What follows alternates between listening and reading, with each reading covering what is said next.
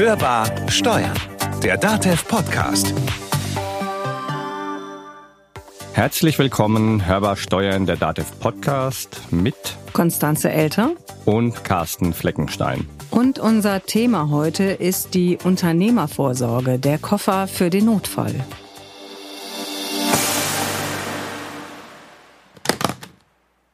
Ich packe meinen Koffer.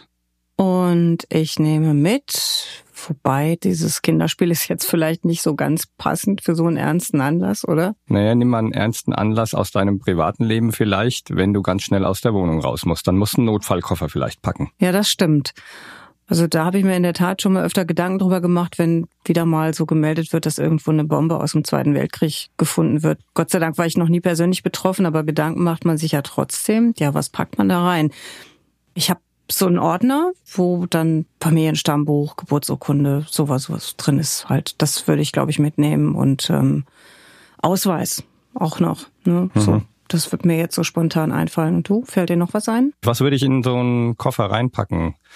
Ähm, Passwörter zum Beispiel. Also Dinge, die äh, einfach, an die ich nicht rankomme, wenn ich die nicht habe. Die aber die, aber die hast du ja eigentlich in deinem Kopf, die musst du ja nicht einpacken, oder? Naja, man kann sie aber immer mal vergessen. Also vielleicht sollte man da auf jeden Fall eine Vorkehrung treffen, dass die nicht verloren sind, wenn man mal nicht dran denkt. Also ich würde auf jeden Fall auch noch Wäsche für einen Tag mitnehmen, wenn ich irgendwo einen Notfallkoffer ja. mit hinnehmen müsste. Und ich habe grundsätzlich sowieso immer dabei, also nicht nur im Notfall, sondern immer einen USB-Stick, wo dann quasi so eine Art Spiegelung der Dokumente und Fotos von meinem Rechner, die ich gerade für wichtig finde, die habe ich immer mit. Hm. Weil es kann ja auch mal was anderes passieren, was weiß ich, Einbruch oder kann mal was brennen oder keine Ahnung, Wasserschaden, sowas halt. Das kann ja auch immer mal passieren.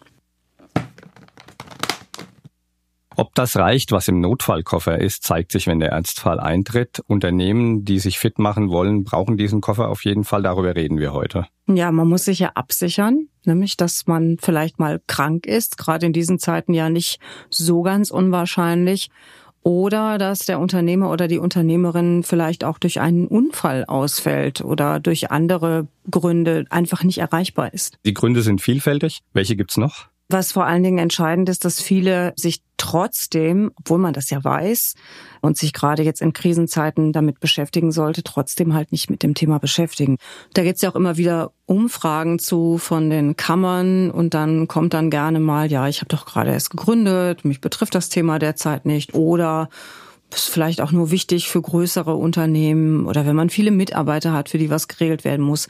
Und es gibt auch immer wieder, gerade so bei den Inhaberunternehmern ist das gerne mal der Fall, dass die sagen nicht, wieso, ich bin doch verheiratet, dann ist doch eigentlich alles automatisch geregelt. Und das ist natürlich eine Fehlannahme. Trügerische Irrtum kann das sein. Auf jeden Fall hat das zur Folge, dass die Infos eben nur im Kopf des Unternehmers bleiben und auch im Notfall nur dort vorrätig sind. Und wenn man dann nicht rankommt, dann wird's für das Unternehmen auch brisant. Hörbar im Gespräch. Viele wissen ja auch gar nicht, was sie eigentlich tun sollen, wenn ein Ernstfall auftritt. Also wie strukturiere ich mich als Unternehmer oder Unternehmerin, wenn wirklich sowas passiert?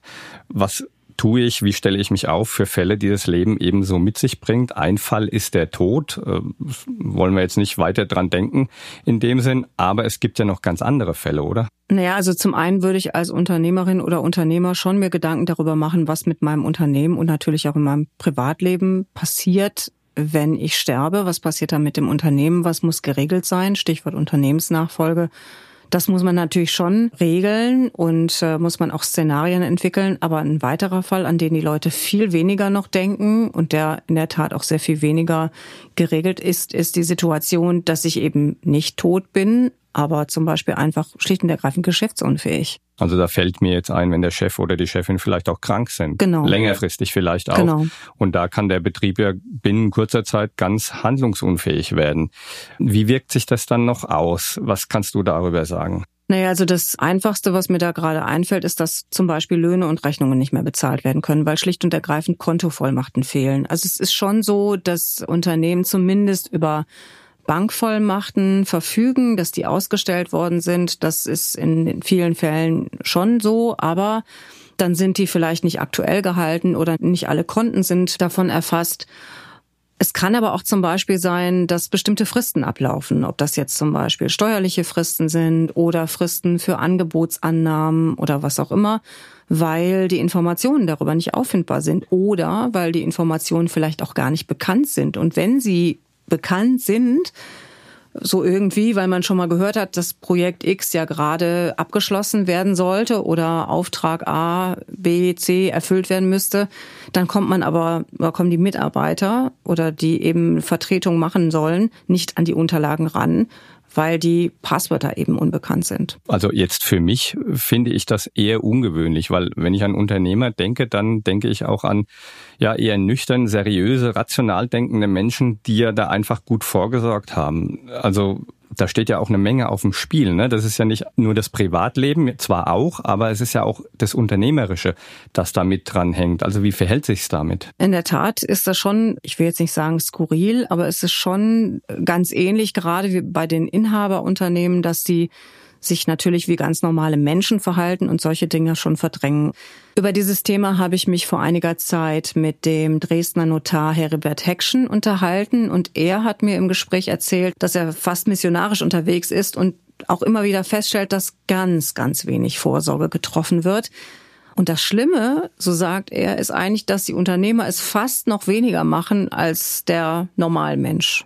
Wenn wir unsere Bevölkerung mal hochrechnen, dann sehen wir, dass wir da mit einer Quote kommen, die liegt unter 10 Prozent.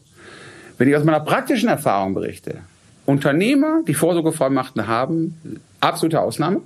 Unternehmen, bei denen jeder Gesellschafter eine Vorsorgevollmacht hat, einprozentiger Bereich unter fünf Prozent. Das ist doch wenig, aber so ungewöhnlich ist das gar nicht. Eigentlich ist es ja ganz verständlich. Menschen verdrängen einfach unangenehme, belastende Gedanken gerne ins Unbewusste. Natürlich denkt man nicht gerne an Unangenehmes. Der Tod gehört natürlich dazu, aber auch schlimme Krankheiten. Das sind Szenarien, über die niemand gerne nachdenkt. Wir ja eigentlich auch nicht. Ich glaube, das ist relativ normal, ne, dass man ja. das nicht tut. Ist ein typischer seelischer Abwehrmechanismus. Eigentlich ja auch ganz sinnvoll, sozusagen die gesunde Seite des Verdrängens im Grunde lebensnotwendig. Aber ich will jetzt auch nicht weiter über Freud oder C.G. Jung schwadronieren. Dennoch, wenn man das jetzt alles auf die lange Bank schiebt, weil es eben bewusst oder eben unbewusst verdrängt wird, ist das nicht unbedingt der richtige Weg, oder? Also das ist in dem Zusammenhang überhaupt nicht sinnvoll, weil Fakt ist, viele wollen natürlich selbst nicht dran denken. Es gibt ja auch so viel anderes zu tun, das ist ja durchaus verständlich. Das äh, muss man einfach mal für sich selber auch überlegen, wie man das so für sich auch als Privatmensch handhabt. Auch und gerade in der Krise hat man sicher viele andere Dinge zu tun. Da könnte man ja auch sagen, gut, dann könnten einen andere vielleicht dran erinnern. Aber die ticken ja auch so möglicherweise. Was hat denn der Herr Heckschen da für Erfahrungen gesammelt? Ja, in der Tat, wer jetzt glaubt, bei Unternehmen läuft das alles ganz anders, weil eben nüchtern, rational, also das stimmt überhaupt nicht. Mal ganz abgesehen davon, dass Unternehmerinnen und Unternehmer auch häufig davon ausgehen, dass kurzfristig das irgendwie schon gewuppt wird. Also dann kann vielleicht die Assistenz einspringen oder engste Mitarbeiter können mal kurzfristig zumindest für eine kurze Zeit den Betrieb leiten oder die wichtigsten Dinge regeln und das Ganze schon irgendwie hinbekommen. Der typische Unternehmer sagt mir, ja, ja, Sie haben völlig recht, Herr Action, das müssen wir angehen. Aber Sie wissen, wie das Tagesgeschäft uns plagt. Und entweder geht es den Leuten zu gut oder es geht ihnen jetzt vielleicht auch mal wieder ein bisschen schlechter. Und da sind alle anderen Themen wichtig. Nur das bringt natürlich nicht morgen Geld. Und deswegen wird es nicht gemacht. Und der Druck von Dritten, wie Banken, die müssen eigentlich auch Druck ausüben, ja, ist viel zu gering. Auch der Steuerberater sieht das nicht als seine Urkompetenz an, die Leute da auf den rechten Weg zu führen. Und deswegen der dynamische Unternehmer, der jeden Tag viel zu entscheiden hat, der sagt, alles ist wichtig, aber das ist eher unwichtig. Und dann passiert eben das, was nicht passieren darf. Also mhm. da ist dann keine Vollmacht da, ein Betreuer muss bestellt werden. Was ist dann überhaupt alles zu tun? Im Grunde genommen muss vor allen Dingen erstmal jemand die Betreuung beantragen und das Gericht muss dann ärztliche Gutachten einholen, es muss die Angehörigen befragen. Und im besten Fall könnte dann jemand aus dem privaten Umfeld wenn der oder diejenige dazu bereit ist und auch die erforderliche Kompetenz hat, die Betreuung übernehmen. Eigentlich, wie gesagt, aber man ist ja vielleicht sich nicht unbedingt grün und ist vielleicht auch verstritten. Ein Beispiel, was der Notar mir so im Gespräch äh, erzählt hat, hat mich ja doch so schon ein bisschen an die Promis wie den Columbo-Darsteller Peter Falk erinnert. Ich habe einen Unternehmer, er hat sechs Blumengeschäfte. In diesem Fall lebt der Unternehmer in Ehe aber nicht mit seiner Ehefrau zusammen, sondern mit einer Partnerin. Darüber hinaus hat er in seinem Unternehmen als Chefverkäuferin seine Tochter beschäftigt. Beim Wandern in den Bergen stürzt er ab, ist geschäftsunfähig. Es streiten Mutter, Lebenspartnerin, Tochter und die eigentliche Ehefrau darüber, wer wird eigentlich Betreuer. Und zwar monatelang. Das ist jetzt schon ein extremes Beispiel, aber gar nicht so realitätsfern. Nee. Aber Streit will ja trotzdem niemand. Das lässt sich dann am Ende wahrscheinlich auch durch Vollmachten regeln und vermeiden. Aber muss ich als Unternehmer nicht weiterdenken als nur, ich setze jetzt einfach mal eine Vollmacht auf? Also mit einer Vollmacht ist durchaus schon viel gewonnen, vor allen Dingen dann, wenn es schon eine Vorsorgevollmacht ist, vielleicht noch kombiniert mit einer Patientenverfügung und natürlich die schon angesprochenen Bankenvollmachten. Wichtig ist, dass man einfach mal verschiedene Szenarien durchspielt. Was passiert denn im schlimmsten Fall? Das ist dann wahrscheinlich der Todesfall. Aber auch, was passiert, wenn der Unternehmer vielleicht einfach mal länger abwesend und handlungsunfähig ist. Es muss jetzt auch nicht ja immer nur die Geschäftsunfähigkeit sein über die man nachdenken sollte. Und man sollte dann vor allen Dingen auch in vielerlei Hinsicht darüber nachdenken, was in so einem Fall wichtig ist. Also zum Beispiel die rechtlichen Aspekte bedenken. Was ist steuerlich zu regeln? Was ist unternehmerisch? Also was ist betrieblich ähm, wichtig? Wen muss ich über was informieren? Und wer sollte was wissen? Und wer vielleicht auch nicht? Und helfen kann hier dieser sogenannte Notfallkoffer, der immer mal wieder auch von Verbänden und Kammern empfohlen wird. Da ist dann alles drin, was ich eben für den Notfall brauche. Also eben schon die Vollmachten, über die wir gesprochen haben, Ansprechpartner, die wichtig sind oder vielleicht sogar das Testament und noch vieles mehr. Und dieses viele mehr, was alles in diesen Notfallkoffer gehört, darüber hat sich unser Kollege Markus Riedel informiert. Hörbar kompetent. Um für den Notfall gut gerüstet zu sein, sollten Unternehmerinnen und Unternehmer rechtzeitig ihren Notfallkoffer packen. Am besten strukturiert anhand verschiedener Leitfragen, wie zum Beispiel, kann eine Vertrauensperson im Ernstfall auf alle wichtigen Informationen zugreifen? Wer kann im Notfall die Geschäftsführung übernehmen? Oder ist die Familie bei Unfall oder Krankheit versorgt? Wenn Sie diese Fragen der Reihe nach beantworten, wissen Sie, was in Ihren persönlichen Notfallkoffer gehört. Zum Beispiel Schlüssel, Passwörter und Zugangscodes, angefangen vom Handy über Computer bis zum Online-Banking.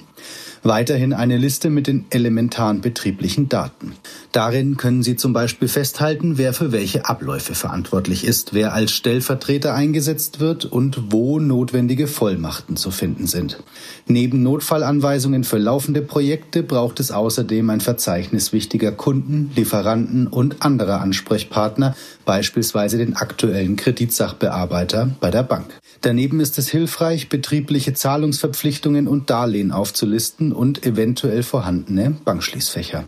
Erstellen Sie eine Übersicht darüber, wo zentrale Verträge und Auftragsunterlagen hinterlegt sind und wer darauf Zugriff hat. Sie sollten sich in Ruhe überlegen, wem Sie so vertrauen, dass er oder sie als Stellvertreter benannt werden kann. Wichtig dabei, besprechen Sie dies mit der Person, bevor Sie die Vollmachten erteilen. Eine Stellvertreterregelung muss schriftlich niedergelegt werden und Sie müssen dafür entsprechende Vollmachten erteilen. In den Notfallkoffer gehört außerdem ein Unternehmertestament. Darin wird geregelt, wer das Unternehmen erhalten und fortführen soll. Achtung, dies muss mit dem Gesellschaftsvertrag abgeglichen werden. Lassen Sie sich hier von spezialisierten Anwälten helfen. Entscheidend ist, dass alle, die Bescheid wissen müssen, auch von einem Notfall erfahren. Hinterlegen Sie daher nicht nur Kontaktdaten der Familienmitglieder, sondern auch anderer Personen, die informiert werden müssen, zum Beispiel die des Steuerberaters oder des Rechtsanwalts. Und letztlich müssen die Informationen auch gefunden werden. Ganz egal also, ob Sie tatsächlich einen Koffer packen, einen Ordner anlegen oder eine digitale Akte erstellen. Wichtig ist immer, dass er im Notfall verfügbar ist. Na, das ist mal eine ganze Menge, was in diesem Notfallkoffer da drin ist oder drin sein soll. Und ich glaube, das ist auch nicht eine Aufgabe, die man eben in fünf Minuten erledigt hat. Da sollte man sich dann vielleicht doch besser mal ein Wochenende für Zeit nehmen. Ich kann mir aber auch vorstellen, dass es vielleicht wichtig ist, die Ernstfallregelungen zu finden, die jetzt eben für das Unternehmen im speziellen Fall oder eben auch zur speziellen Situation passen. Also Unternehmen ist ja nicht gleich Unternehmen. Wovon hängt's ab, was ich von dem, was wir eben gehört haben, in den Koffer wirklich reinpacke? Na, also Entscheidend würde ich sagen, ist vor allem die Rechtsform des Unternehmens. Es macht einen großen Unterschied, ob es jetzt ein Personenunternehmen ist, ein inhabergeführtes Unternehmen oder ob es da um eine Kapitalgesellschaft geht, äh, eine GmbH, zum Beispiel auch, ob ich eine Vollmacht oder einen Notfallkoffer für den Geschäftsführer packe oder vielleicht auch für den Vorstand. Kann man dann eigentlich auch nicht einfach einen Vertreter bestellen, der sich um sowas kümmert? Na, das geht im Prinzip schon, aber also typische Juristenformulierung. Ich kann natürlich dafür sorgen, dass andere Personen bereitstehen. Also das könnte zum Beispiel der Prokurist sein oder ein zweiter Geschäftsführer, eine zweite Geschäftsführerin oder vielleicht jemand, der speziell für den Notfall bestellt wird als Geschäftsführer. Und natürlich muss man auch dafür sorgen, dass es auf Gesellschaftsebene funktioniert und wie das genau laufen könnte, das erklärt der Dresdner Notar Heckschen. Was ich machen kann, ist, und das ist ja ganz wichtig, ich kann dafür sorgen, dass meine Stimmrechte in der Gesellschaft, dass die von einem Dritten wahrgenommen werden. Und das klingt eigentlich ganz banal, aber Unternehmen, die das nicht geregelt haben und die nur einen einzigen Gesellschafter haben, der das nicht geregelt hat, die können in eine Situation geraten, dass sie handlungsunfähig sind. Sie können ja keine Gesetzesbeschlüsse mehr machen, weil Beschlüsse kann ich nur machen, wenn ich ordnungsgemäß eingeladen habe. Habe ich nicht ordnungsgemäß eingeladen, weil ich diesen Geschäftsunfähigen gar nicht einladen kann, ja, dann habe ich eine nichtige Versammlung. Wer stellt den Jahresabschluss fest? Wer macht das, was jetzt vielleicht gerade notwendig ist? Keiner. Und bis das dann über das Betreuungsgericht passiert, dauert es Zeit, kann Streit auslösen und selbst wenn ich den dann habe, den Betreuer, habe ich das Problem, dass die wesentlichen Unterscheidungen des, dann wiederum der Zustimmung des Betreuungsrechts bedürfen. Das klingt alles recht aufwendig und ich denke, nicht jeder Unternehmer wird sich damit auseinandersetzen können, vielleicht auch nicht wollen, weil zeitlich eben das gerade nicht möglich ist. Aber auch fachlich kann ich mir vorstellen, dass sich der eine oder andere das nicht zutraut. Also was kann man denen dann empfehlen? Also ich denke schon, dass rechtliche Beratung wirklich notwendig ist, damit das Unternehmen handlungsfähig bleibt. Und das hängt jetzt nicht nur davon ab, ob man jemand bestimmt und wen, sondern es hängt eben auch an den Formulierungen. Da kann man nicht mal eben aufschreiben, ja, dieses oder jenes sollte im Notfall so funktionieren. Gerade wenn wir über Kapitalgesellschaften reden, ist es auch schon ganz schön wichtig, dass es rechtssicher äh, formuliert ist. Und insofern ist es in der Tat entscheidend, dass ein Rechtsexperte hilft, denn ansonsten stolpert man über irgendwelche Fallstricke, weil man sich natürlich nicht wirklich gut mit dem Thema auskennt oder wenn man sich irgendwelche Mustervorlagen aus dem Internet zieht und die eben, wie du gerade schon sagtest, auf die individuelle Situation des Unternehmens einfach so nicht passen. Und man muss auch dazu sagen, zu jedem Satz in einem Formular gibt es immer auch eine andere Lösung. Da kann dann schon der Rechtsanwalt oder möglicherweise auch der Notar helfen und beraten, was da gerade am besten passt. Und was vielleicht auch viele nicht wissen, eine Vorsorgevollmacht ist was anderes als eine Bankvollmacht. Also da kommt es einfach auch auf andere Punkte an und da hakt es dann schon an Kleinigkeiten, wie Notar Heckschen in seiner Praxis auch immer wieder erfährt. Viele Vollmachten beginnen mit dem Satz für den Fall das. Das ist eine bedingte Vollmacht. Mit bedingten Vollmachten können Sie im Rechtsverkehr gar nichts anfangen. Weil Sie oder jemand anderes kann ja gar nicht verifizieren, ob diese Bedingung eingetreten ist. Es gab sogar, ich bin jetzt vorsichtig, Vollmachten von behördlicher Satz, die diesen Satz enthielten. Und zwar nicht am Anfang, sondern für den sogenannten Ersatzbevollmächtigten. Da stand drin, ich setze Herrn A zu meinem Bevollmächtigen an. Und dann stand auf Blatt 2, für den Fall, dass Herr A nicht handeln kann oder will, setze ich. Ja, dies ist wieder eine Bedingung. Und diese bedingten Vollmachten führen jetzt regelmäßig zu Gerichtsentscheidungen, die, die lauten immer gleich, die bedingte Vollmacht löst die Problematik nicht, also muss ein Betreuer eingesetzt werden. Okay, jetzt habe ich einen Betreuer eingesetzt, jetzt habe ich meine Vollmachten aufgesetzt, aber habe ich dann dahingehend auf alles geachtet und auch an alles gedacht? Also wenn du jetzt Unternehmer wärst, würde ich sagen, auf jeden Fall muss die Vorsorgevollmacht schriftlich sein. Du musst sie persönlich unterschreiben und du musst ganz klar beschreiben, für welche Bereiche sie gilt und vielleicht auch für welche sie nicht gilt. Das ginge theoretisch auch ohne Notar, also privatschriftlich. Praktisch ist das aber nicht wirklich zu empfehlen und in einigen Fällen ist es auch erforderlich, dass man das notariell beglaubigen oder auch beurkunden lässt. Habe ich unternehmerische Beteiligung in der Rechtsform einer Kapitalgesellschaft oder habe ich Immobilienvermögen, komme ich mit dieser Vollmacht für die Immobilien oder für die Beteiligung nicht weiter, weil da wird bei den Immobilien immer und bei gesellschaftlich-rechtlichen Beteiligungen an Kapitalgesellschaften in vielen wichtigen Fällen eine notarielle Vollmacht verlangen. Was mir jetzt noch dabei einfällt, das sollte man vielleicht auch nicht jahrelang im Notariat jetzt liegen lassen und nicht darauf vertrauen, dass das alles passt. Hin und wieder soll es vielleicht doch mal aktualisiert werden. Das ist ja im Grunde genommen wie mit dem digitalen Nachlass. Da haben wir ja auch eine Folge zugemacht, die Folge vier unserer ganzen Podcasts.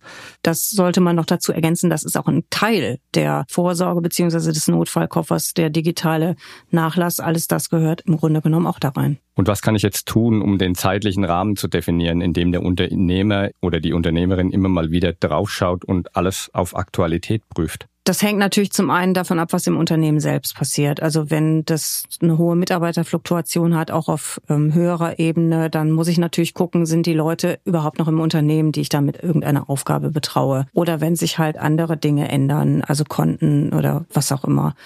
Man kann natürlich sagen, man findet jetzt so einen Rhythmus alle zwei Jahre, wir gucken uns das nochmal an, passt das noch? Das dauert dann vielleicht gar nicht so lange, Viertelstunde, je nachdem, wie umfangreich das Ganze ist. Man muss halt dran denken und sich das tatsächlich auch als Routine ein oder man muss das als Routine einfach einüben, dass man das regelmäßig macht. Wie regelmäßig das sein sollte, das hängt dann auch wieder vom Einzelfall ab. Jetzt möchte ich aber doch noch mal kurz auf die Vollmachten zurückkommen. Also da steht ja auch wahrscheinlich immer die Gefahr des Missbrauchs im Raum. Also da kann ja vielleicht auch der Bevollmächtigte irgendwas behaupten, was am Ende gar nicht wahr ist. Also Missbrauch ist auch immer wieder ein Thema. Wie kann ich mich denn dahingehend absichern? Also ich glaube schon, dass das etwas ist, warum Menschen das möglicherweise nicht tun. Also gerade was so Bankvollmachten angeht, dass man dann Sorge hat, da räumt dann jemand das Konto leer. Also gerade wenn ich jetzt in Anführungszeichen nur krank bin und komme dann anschließend wieder und derjenige, der mich da vertreten hat, hat mal eben das Geschäftskonto leer gemacht. Das ist natürlich ein Risiko, was besteht, dass Dritte unbefugt Zugriff bekommen, nicht nur auf Bankkonten, sondern auch auf äh, sensible Daten. Da habe ich dann aber natürlich auch diesen Spagat zu leisten zwischen dem Risiko und der Situation, dass ich deswegen nichts regle. Das Risiko muss ich im Griff haben, das andere den Zugriff haben, den ich nicht wünsche. Das Risiko muss ich minimieren. Und es gibt auch noch eine weitere Möglichkeit, dass ich zum Beispiel jetzt Stichwort Vorsorgevollmacht, dass ich diese Vollmacht splitte. Sie geben sie für Ihren privaten Bereich, für Ihre Gesundheitsfragen, für Ihre privaten Vermögensfragen, zum Beispiel im Ehegatten. Aber für den unternehmerischen Bereich nehmen Sie jemand anders. Dann sagen die, habe ich da so ein Vertrauen?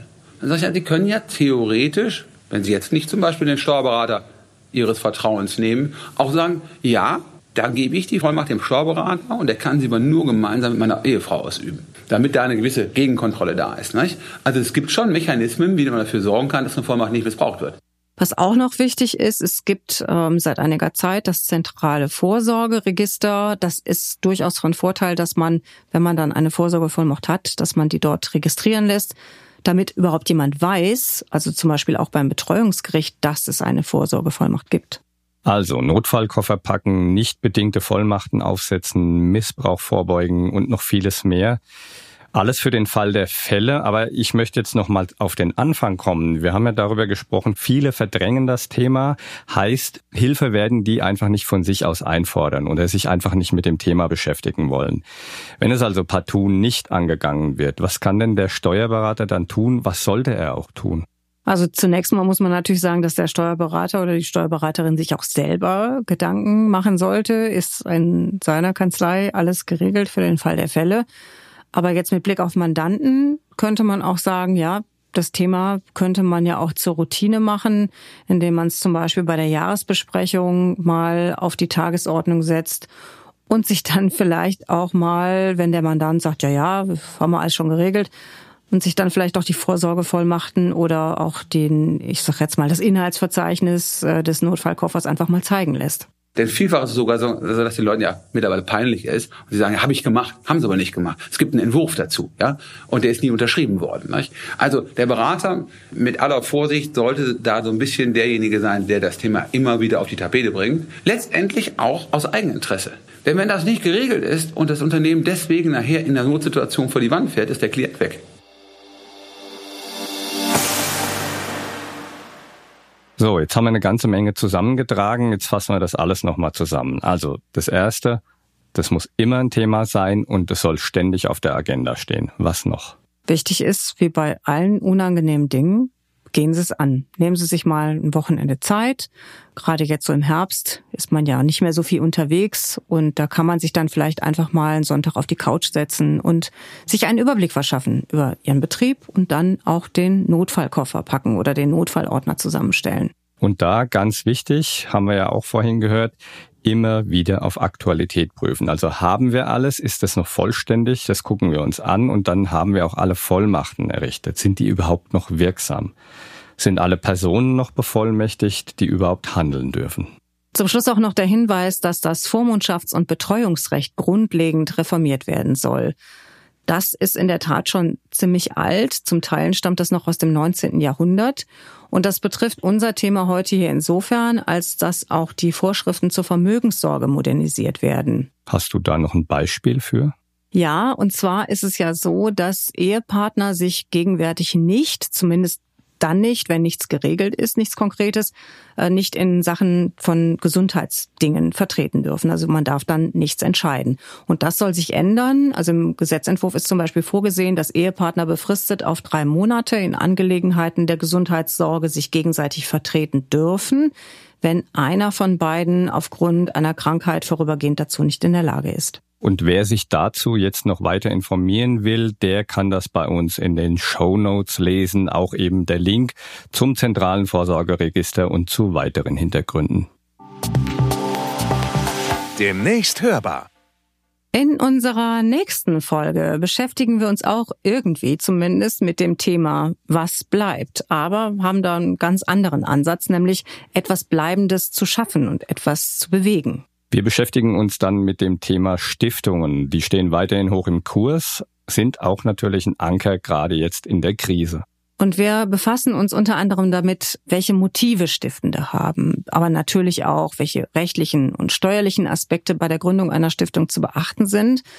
Denn die Rechtsform der Stiftung ist durchaus attraktiv. Das gestiftete Vermögen kommt ja dauerhaft gemeinnützigen Zwecken zugute. Viele werden vom privaten Umfeld unterstützt und lassen sich aber auch bei der Stiftungsgründung fachlich beraten. Mehr dazu erfahren Sie in unserer nächsten Ausgabe. Das war Hörbar Steuer in der DATEV Podcast. Wie immer, abonnieren Sie uns, teilen Sie uns, empfehlen Sie uns weiter und lassen Sie Sterne regnen. Und wenn Sie uns was zu sagen haben oder Fragen stellen wollen oder Ihre Meinung sagen wollen, dann geht das natürlich auch wie immer entweder unter unserer E-Mail-Adresse podcast.datev.de oder unter unserer kostenlosen Telefonnummer 0800 082 6782. Dort können Sie anrufen und uns eine Audionachricht hinterlassen. Und mitschreiben war auch wie beim letzten Mal schon nicht nötig. Die Nummer vom Hörertelefon steht auch in unseren Show Notes. Und kommunizieren können Sie natürlich mit uns auch in den Social Media, bei Instagram at dateveg oder bei Twitter auch at dateveg oder natürlich bei Facebook. Mein Name ist Konstanze Elter. Und mein Name ist Carsten Fleckenstein. Wir wünschen Ihnen eine gute Zeit. Bleiben Sie optimistisch. Kommen Sie gut durch den Herbst. Und hören Sie wieder rein. Hörbar Steuern. Der Datev Podcast.